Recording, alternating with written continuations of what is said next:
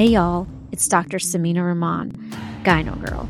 I'm a board-certified gynecologist, a clinical assistant professor of O B G Y N at Northwestern Feinberg School of Medicine, and owner of a private practice for almost a decade that specializes in menopause and sexual medicine. I'm a South Asian American Muslim woman who is here to empower, educate, and help you advocate for health issues that have been stigmatized, shamed, and perhaps even prevented you from living your best life. I'm better than your best girlfriend and more open than most of your doctors. I'm here to educate so you can advocate. Welcome to Gyno Girl Presents Sex, Drugs, and Hormones. Let's go. Hey y'all, it's me, Doctor Samina Rahman, Gyno Girl. I am so excited. I just recorded an amazing, amazing conversation with my friend, Doctor Corinne Menn. She is a board-certified O B G Y N who is a twenty-three-year survivor of breast cancer, and we really get into the nitty-gritty of whether or not a breast cancer thriver or a previvor, someone that has increased risk of breast cancer, either B R C A one, two, or you know, check one of these mutations, whether or not they should or can take hormone therapy. And I'm so excited to bring you this because there's in the, in the world of menopause, which we all know is having a moment out there, the one group that's still getting left out of the conversation are breast cancer survivors, thrivers, previvors. And so in my in the way that I've been doing my podcast, with patient stories and then patient education, I got two into one because this is her own personal journey and what she does for herself. And also she is an expert in this field.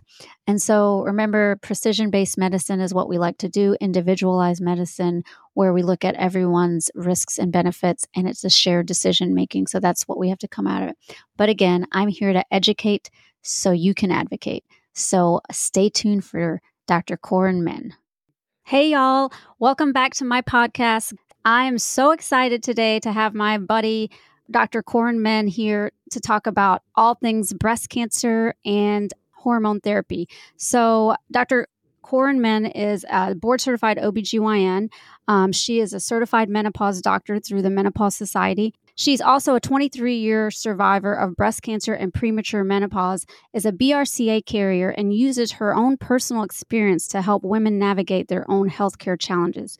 She's dedicated to her um, practice to menopause management and the unique healthcare needs of female cancer survivors and those at high risk for breast cancer. She now practices exclusively through telehealth. Uh, Doctor Menn provides women's health consultations throughout the country. She is also a medical advisor and prescribing doctor for Alloy and Menopause Telehealth prof- Platform.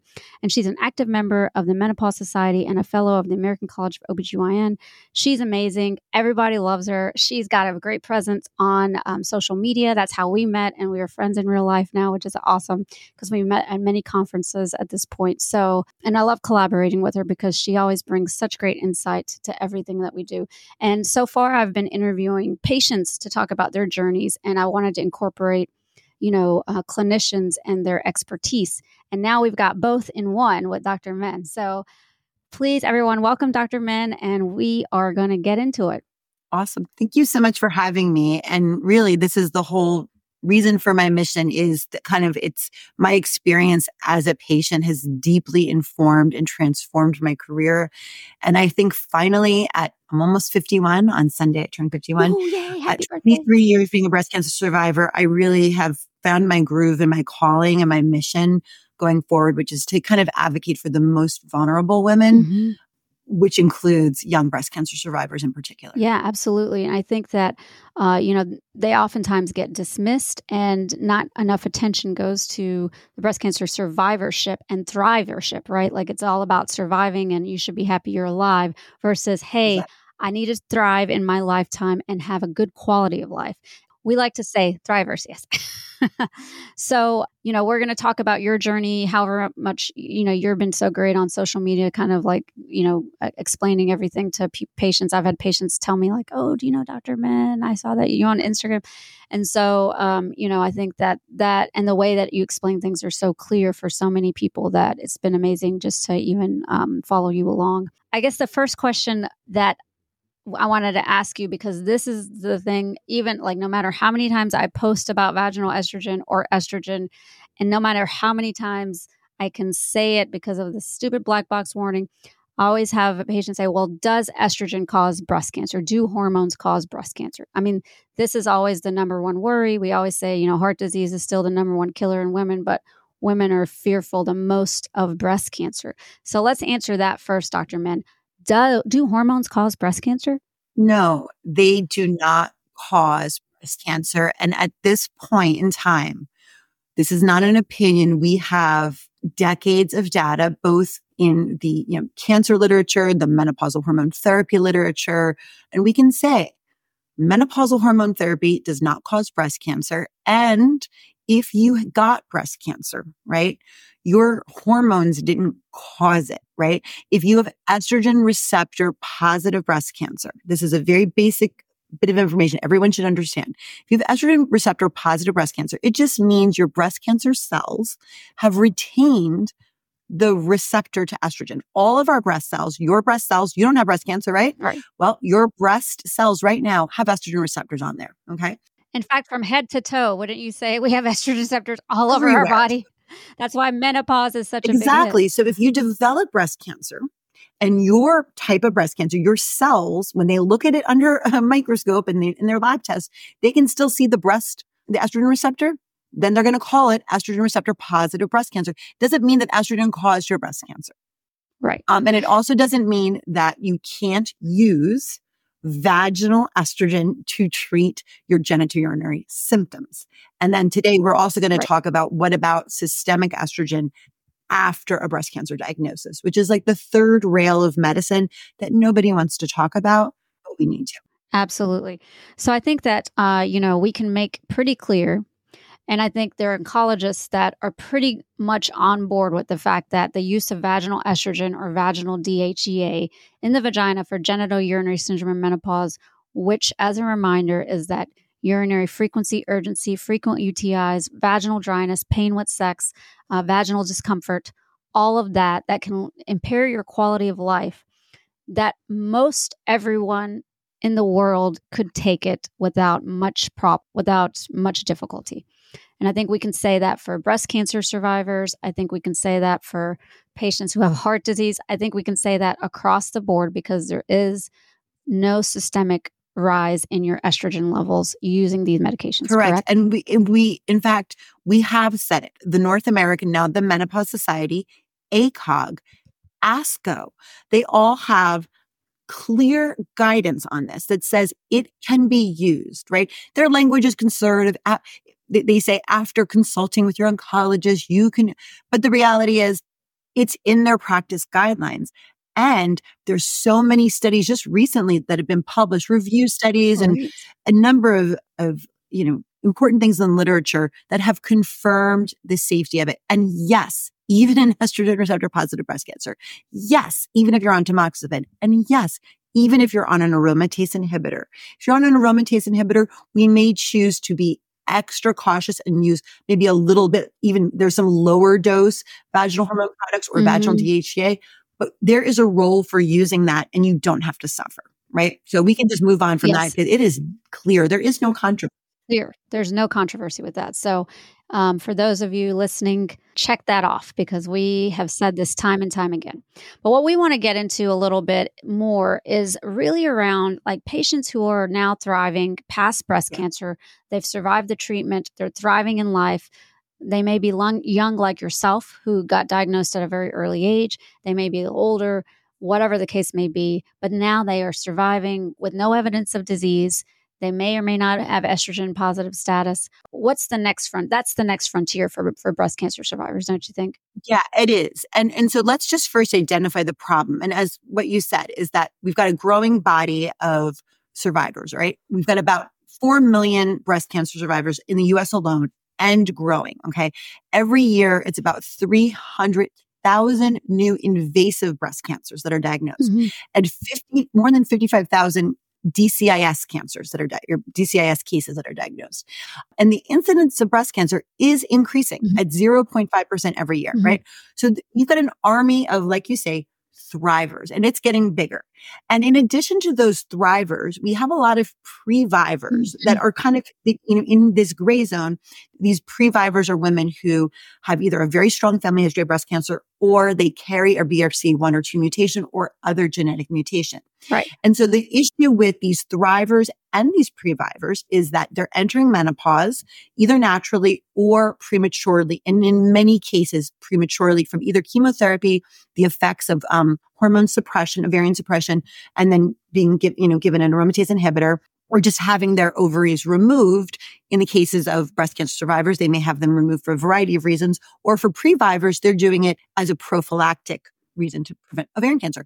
So we basically have all of these women, and we're ignoring the big elephant in the room is that they are all going to go through menopause at some point, mm-hmm. right? So what are we doing with that? So there's a huge discussion in the general population on just general menopause management, right. and kind of celebrating that we should really embrace hormone therapy, and that really understand that for the vast majority of women, the benefits far outweigh the risks, and there's so many health benefits. But what the problem is, is this army of women I'm talking about, they're being left out of that conversation. Absolutely. They're like, well, what about me? What about my bone health and my cardiac health and my brain health? Right. right? What are we doing? Right. And so, and then the problem is even more kind of severe. It's not just like, what am I going to do in like, not, you know, menopause? Data on premature menopause and what those impacts, what, what it does to your preventative health is really not discussed with these cancer survivors, not at right? all. So big study, the Mayo Clinic cohort study of oophorectomy and aging, all right? So, and then also the nurses' health study. Right. These showed, here are the quotes we've got, sixty-seven percent increased risk of all-cause mortality, mainly driven by cardiovascular disease. And it, this is all driven from premature menopause and the ill effects, right. right? But also increased risks of depression, arthritis, asthma, C O P D, osteoporosis, mm-hmm. hip fracture, right. mood disorders, sexual dysfunction, okay? So we basically are artificially making women, you know, menopausal earlier mm-hmm. or natural menopause, but these earlier patients have these very significant health risks. Right. And we know many of those health risks could be mitigated by the use of estrogen right. therapy. Because you and I both know in a premature menopause patient, so someone who has menopause prior to age forty, forty-five, forty, right, that the standard of care is they get full replacement hormones at least the age of natural menopause because their health risks are so high. So how can we reconcile that with our breast cancer survivors, right? We have to balance the risk of breast cancer recurrence and mortality, of course, that's what we all want to live, right?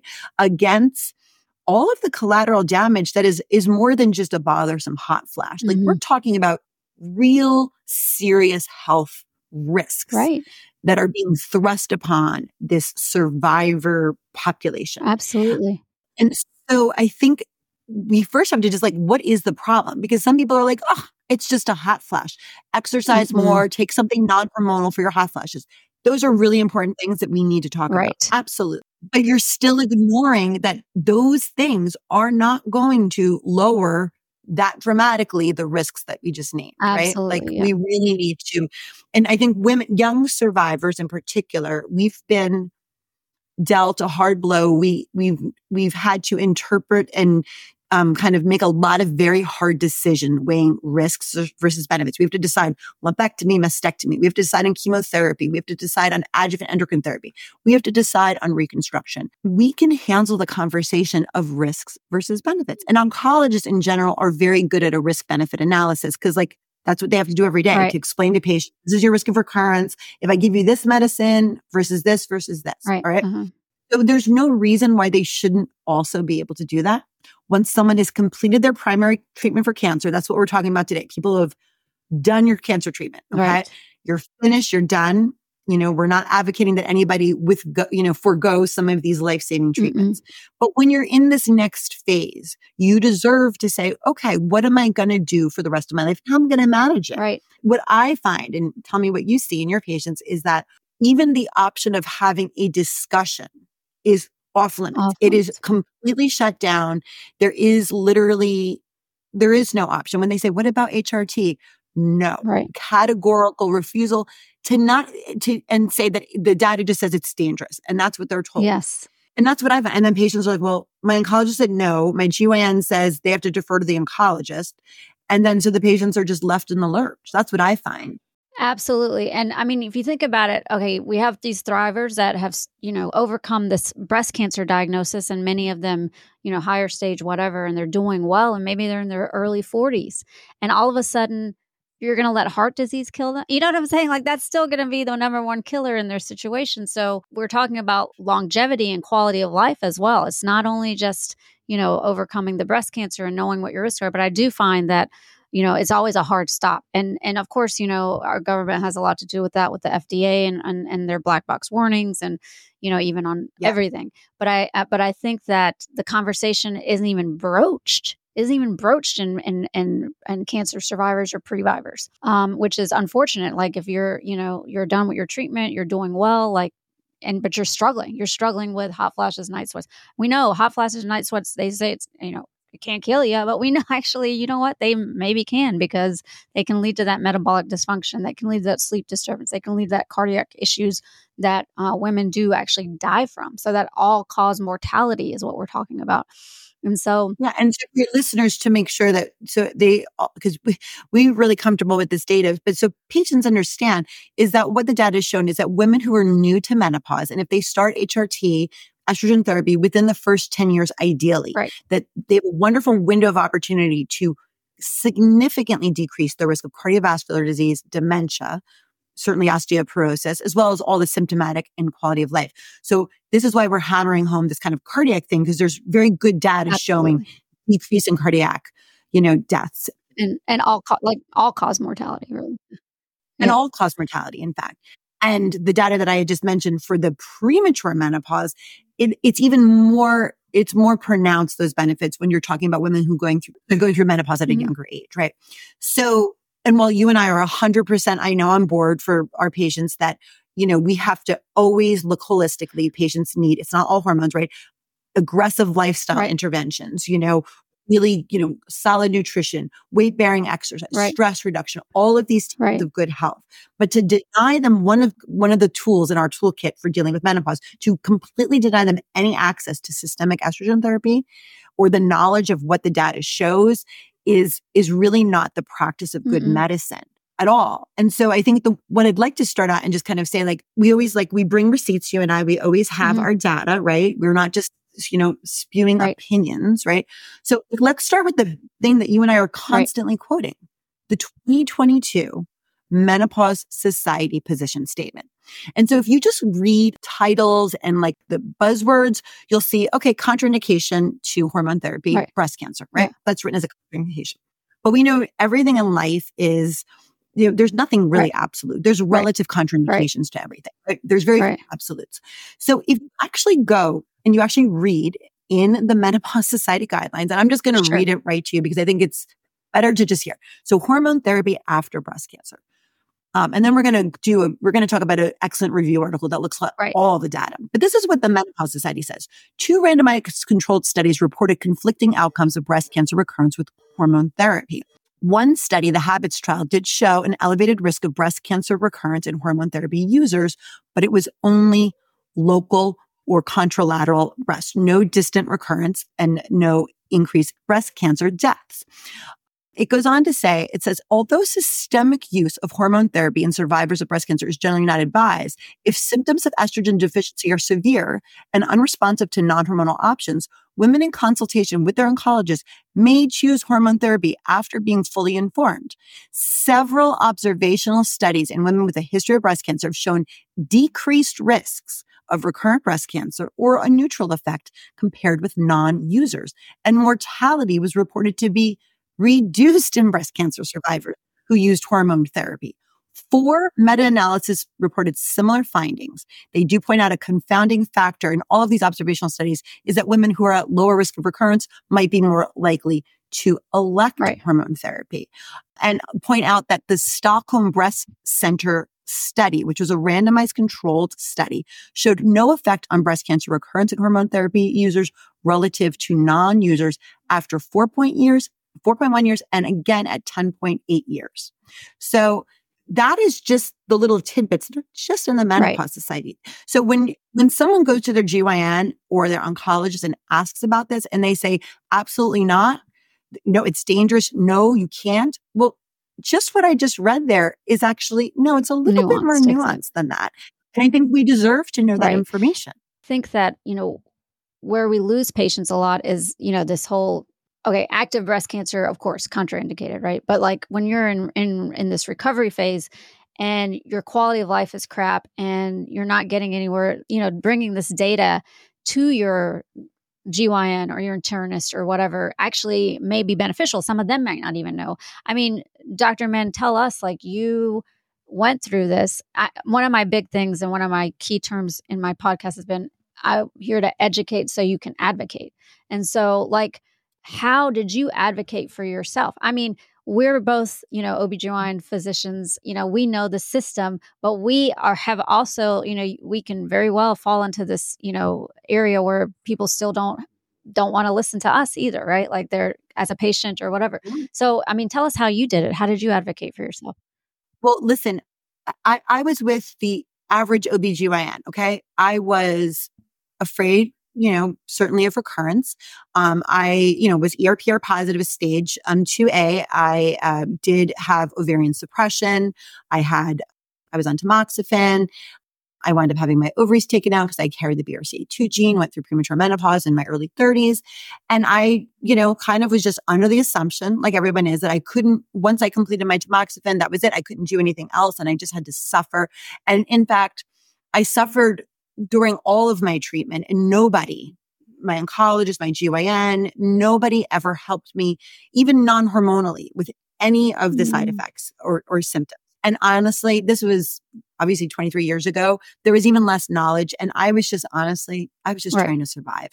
I was just trying to get through residency. And then I subsequently had a pregnancy and, you know, then went back on my tamoxifen and was just kind of, and then got my ovaries out. And so I was just literally trying mm-hmm. to get by. So just like other doctors, I was afraid.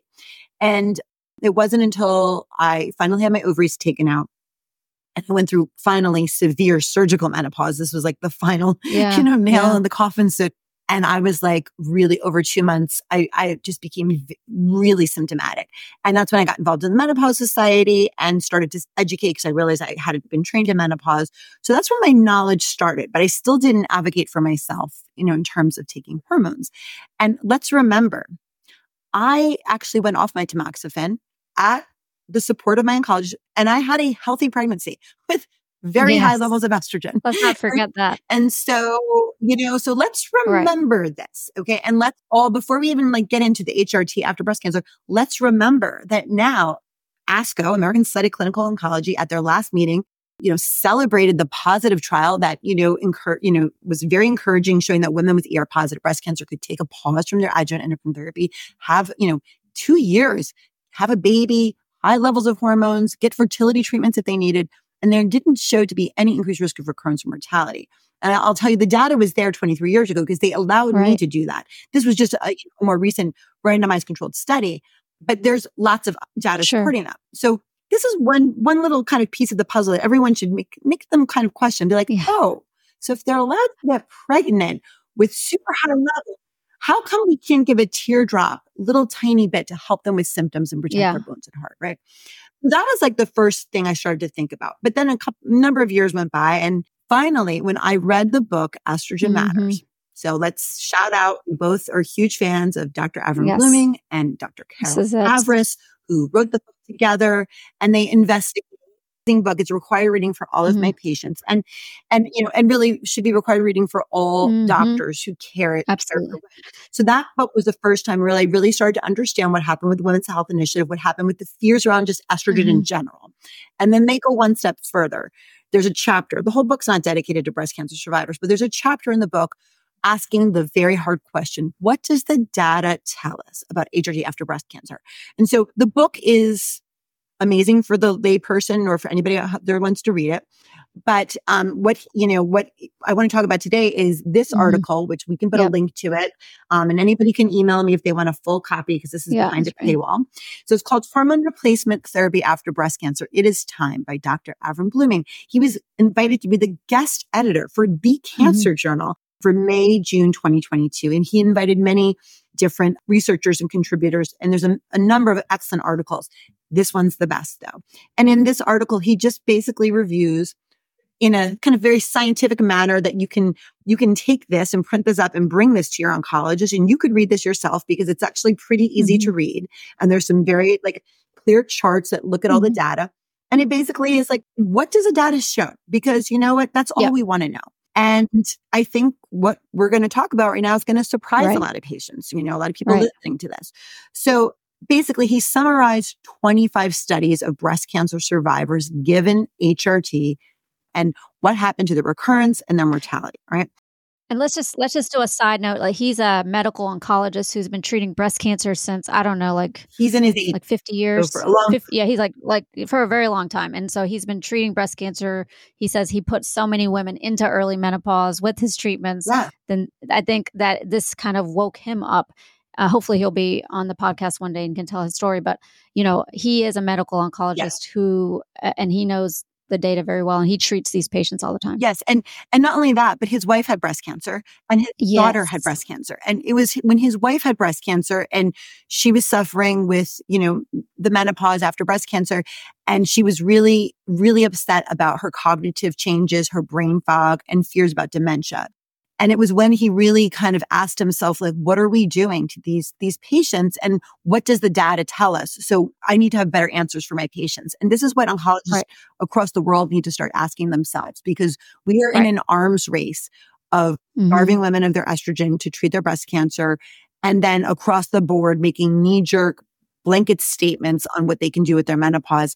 And it's honestly, it's based on fear and a lack of mm-hmm. knowledge, and not based on data. And I'll say, and Doctor Right. Bluming will say always that we don't have perfect data on this. We don't. You and I yeah. know we don't have perfect data on women's sexual health, on general menopause, on hormone therapy management. We don't have perfect data. But God, we cannot wait for them to perfect create data. perfect data. It's right. going to take decades, or it may never happen. So what we can right. do is use what is the data we have, um, not only right. randomized control studies, but yes, observational data, meta-analysis, you know, other other data points from pregnancy and other things. And, you know, we right. can use all of that, and we can make a shared yeah. decision making with with. Yeah. So I think for me personally, it was his book and this article that gave me the confidence myself professionally as well as personally to go to my oncologist. And I basically told him what I was going to do. I mean, I didn't really give permission, but, but, but he agreed with me and accepted and supported my decision, because he's an amazing oncologist, Abraham Middleman here in New York. But I know I'm privileged because I had that information and I was able to digest it. So I feel like right. more people need to get access to it. It was a long time coming for me. Right. Absolutely. And I think that before we go on, and, and I, I would love for you to re- yeah. review the key points of this. We always talk about one thing when it comes to menopause care, and that is what they refer to at the recent conference as precision medicine, right? We do individualized medicine for each person, and there's no blanket way to treat people in menopause, right? Everyone has their own genetics. They have their own environmental factors, social factors, you know, everything. And so we have to hone in on the fact that everyone's journey is different, and we try to do our best for each person. And it's shared decision-making. Women are smart, especially midlife women. Like, they've been through a lot. And I feel like at the end of the day, if you give them the information and you give them the data, and they understand their risk and you understand the risk, and we know that, you know, there's more safety than not, then they can make the decision and we can support it. We can say like, yeah, you know what? This is not paternalistic medicine. We're going to support your decision because you are well-informed now. Absolutely. I love your point about this theme of precision medicine. And that was the theme of the Menopause Society Conference, pre- precision oncology, really precision menopause management, um, individualized mm-hmm. care, you know, risks versus benefits, and shared decision making.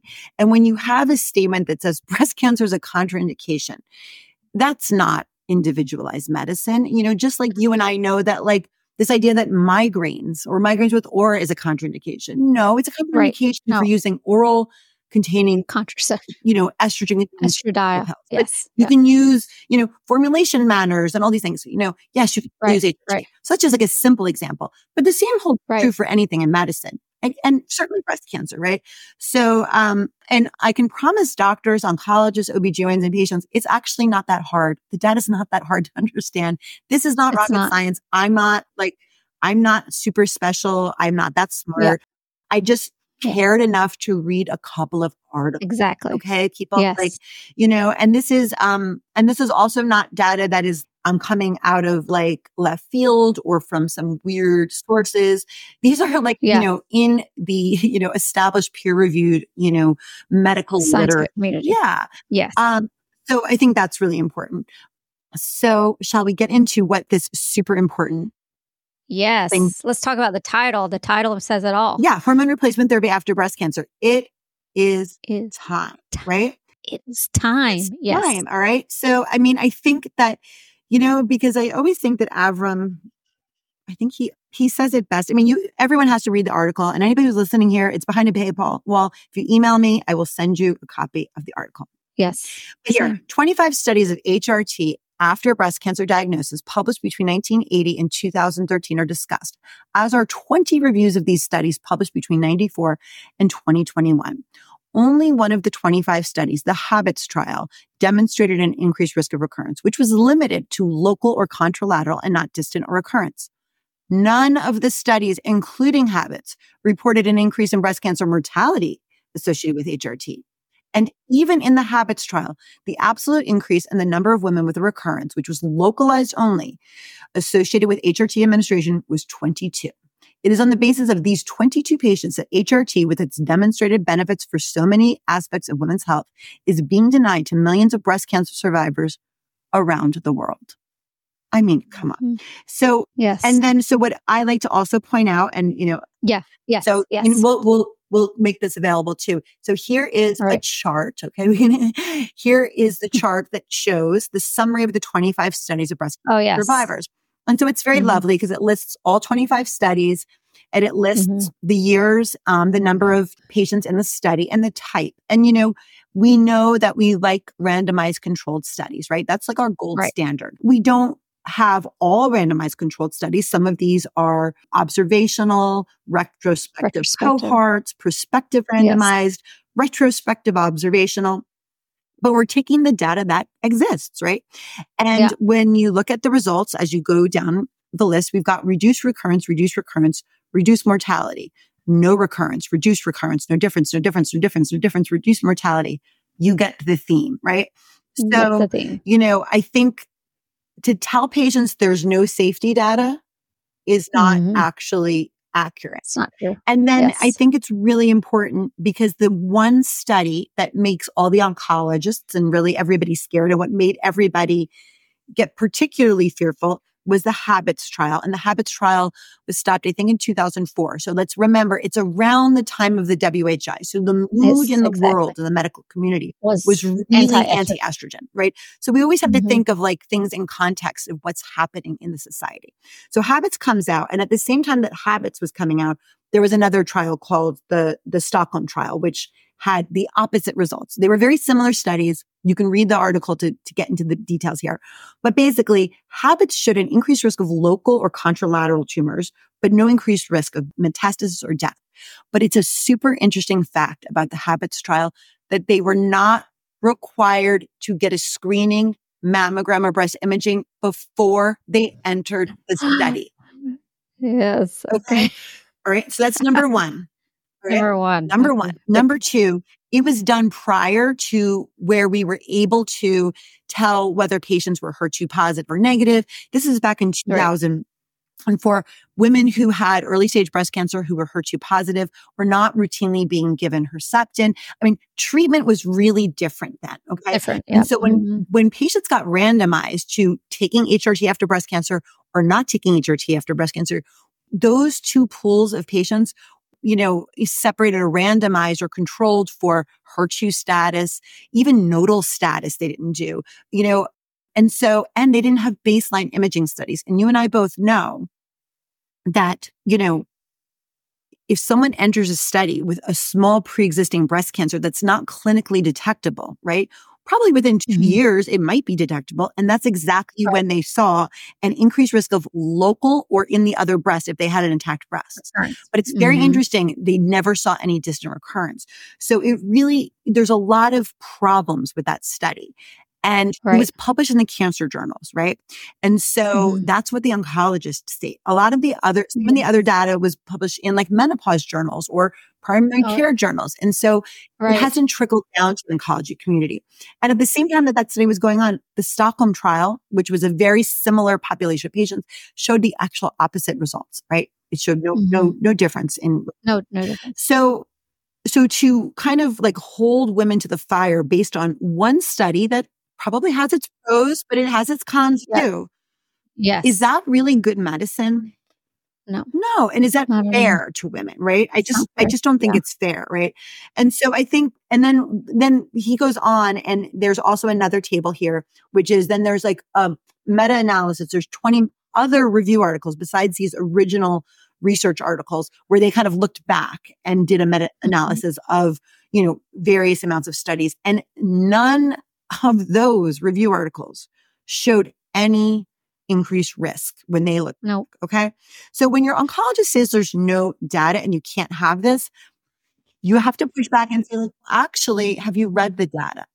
You know, and, and then I'll show me the data. Yeah. And then I'll also tell patients, like, listen, none of the, none of this data is perfect, right? They are not long-term randomized controlled studies that are done on women who are being treated for breast cancer the way we treat them now. Right? In right, two thousand, right. this is twenty Four. years ago. You know, we we were treating women different. So you have to remember a lot of, you know, this HABITS trial, women were being treated differently, right? So that's right. something to, to kind of consider. And I think in the end, Samina, this is like reproductive choice and reproductive healthcare rights. Absolutely. Your body, your choice. And if I yep. will... Some women have a very low risk tolerance, and I can tell them this, and they're really suffering with menopause, and they're low stage, low grade, very low risk of recurrence. Yep. They don't mm-hmm. have, they're like, no, Doctor Menn, it's not for me. I'll never feel comfortable because I need the perfect answer that this will not cause my breast cancer to come back. If that's you, that's okay. I respect that. It's okay. That was Absolutely. me for a long time. We're not trying to push everyone no. to take hormones. And if that's, you, you don't like that the data is not perfect, I can tell you that the data is not perfect for anything that we do, you know? Yes. But, and it probably will never be perfect. And, and that's okay. But that's your, that's your choice. But it's not the choice of an oncologist or a G Y N to say that you can't have that option right. when we actually have supporting data that it might be safe. And, you know, and then the other thing is I think that women have to really sit back and think of like, balance. So I'll, I'll tell patients, like, balance things out. So here's, on one hand, you're a breast cancer survivor and you fear recurrence and, you know, you want to live as long as you can. But on the other side, you might have lots of symptoms that are truly impacting your quality of life. Mm-hmm. You also might be really concerned about heart disease risk and brain health and your sexual health and all of these other things, mm-hmm. right? And you deserve to be able to weigh those things and understand that you're more likely to die of heart heart disease yep. or get dementia when you're older or break a hip and die early than you are to have your breast cancer return. Right. And so you need to really, you know, you've got one life to live. And I think you have a right to like balance those things out. And I can't put a value on those things. Right. Right. Right. Exactly. And I think that's what's right. important is that patients understand, but just having the knowledge that, you know what, if this is something that might help me and that is okay for me, then I'm willing to try it, right? Like if, if if this is something that will improve my sleep, will decrease my risk of heart disease, you know, you have to look at your other stuff too. Like, do you have a lot, are you South Asian? And, and you know, in the South Asian population, we're uh, twenty-five percent of the world population, sixty-seven percent of the world heart disease. And if you're a breast cancer survivor and you're South Asian, you know, that heart disease is going to kill you more than likely before the breast cancer will. And the diabetes risk, right? In South Asians of very high diabetes. Yes, in the diabetes. Yes. And we know that H R T, you know, thirty percent decreased risk of ever getting diabetes. And if you already have diabetes, it's going to improve your glycemic control, right? Right. And so like one hundred percent, we ha- this is gets down to precision medicine, right? Right. And like, so what I, I like to do too, you know, one thing that I, I like to do with my patients is kind of like, let's, you know, first we review their history, right? Then we right. review, like, what's your recurrence risk? What What is your oncologist saying is your risk of recurrence? Let's look at mm-hmm. your oncotype. Let's look at your pathology. There's right. a wonderful tool that all of your patients should know about and demand that their doctors do with them. It's called Adjuvant Online OncoAssist. And, what, and this is for estrogen receptor positive breast cancer patients. But you can kind of type in all the details on your breast cancer um, and your um how many years you had adjuvant endocrine therapy, zero, five, or ten years. And it'll mm-hmm. show you your five, your ten, and your fifteen-year risk of recurrence, right? And so uh, when I show that, I do that with patients. Some patients don't realize the benefits that they're getting from their adjuvant endocrine therapy. And they want to mm-hmm. stop their aromatase inhibitor. They want to stop tamoxifen. And I'll do it and I'll show, look, you've got such a good benefit. Let's find a way to keep you on it. Mm-hmm. Other people realize, like, I'm barely getting a benefit of this and I'm really yeah. suffering. And it's yes. been three years. I want to stop. I'm like, yeah. has anybody told you that you've got like a one percent benefit, but you have a huge risk of this prolonged ovarian suppression? Yes. That's yeah. something I do with my patients who are still in the middle of treatment.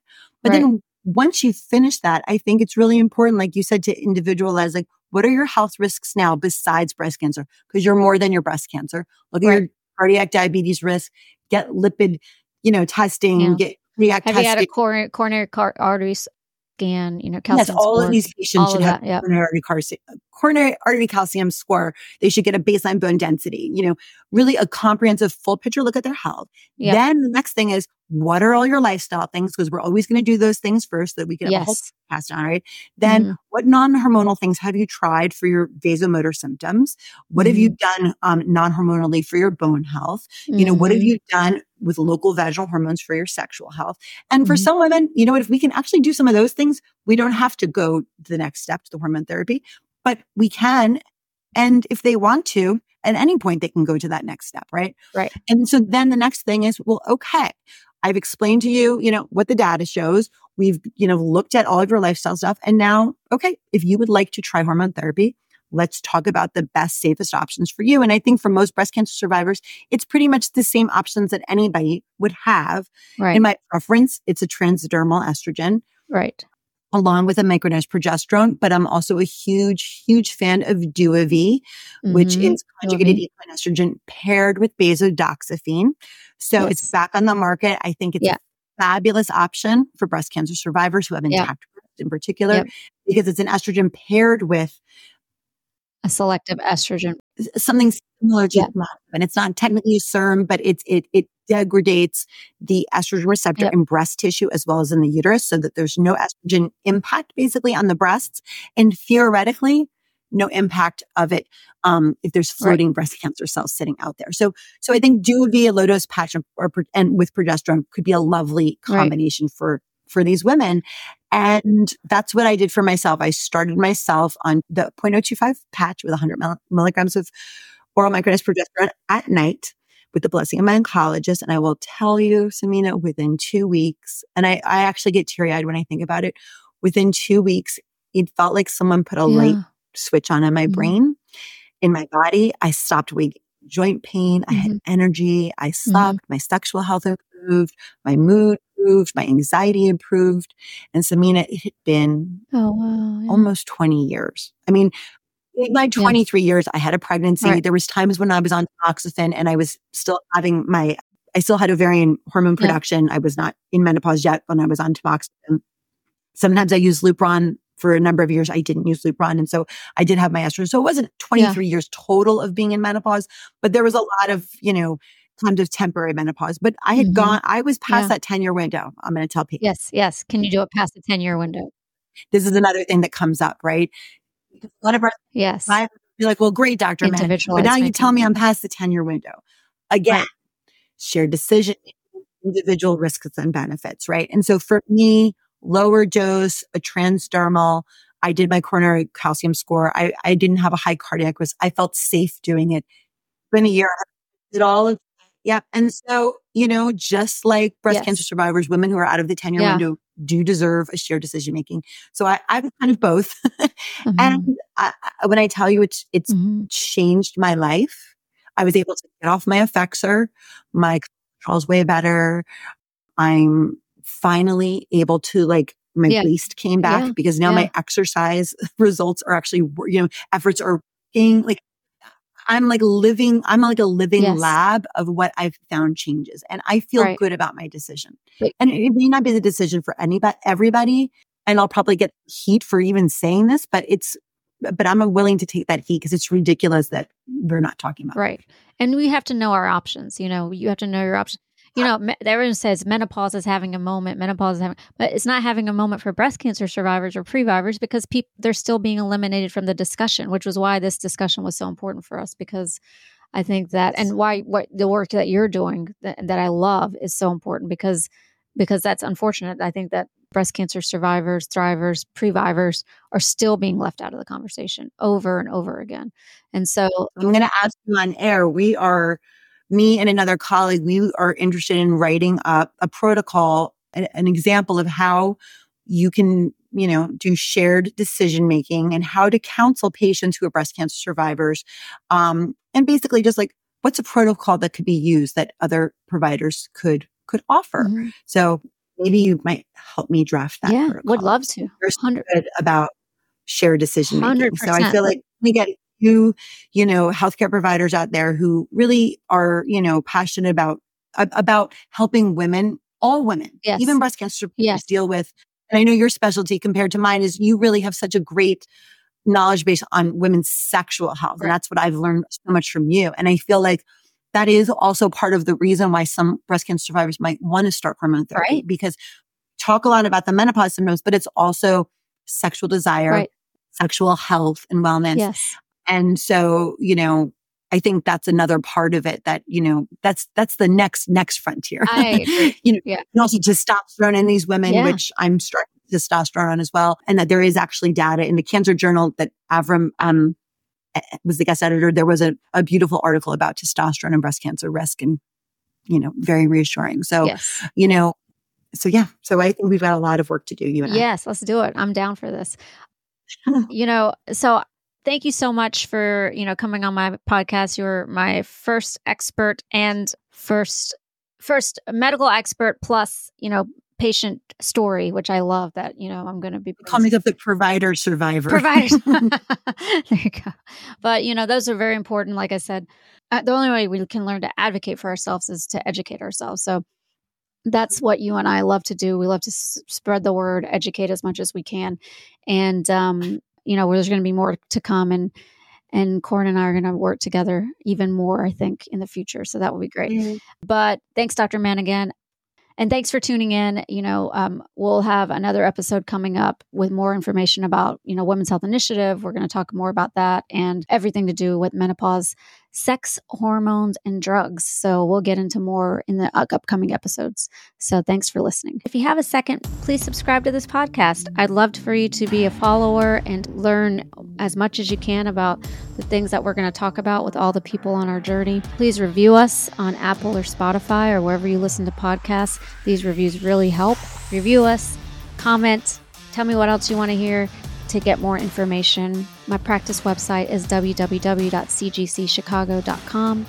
My website for Gyno Girl is w w w dot gyno girl t v dot com.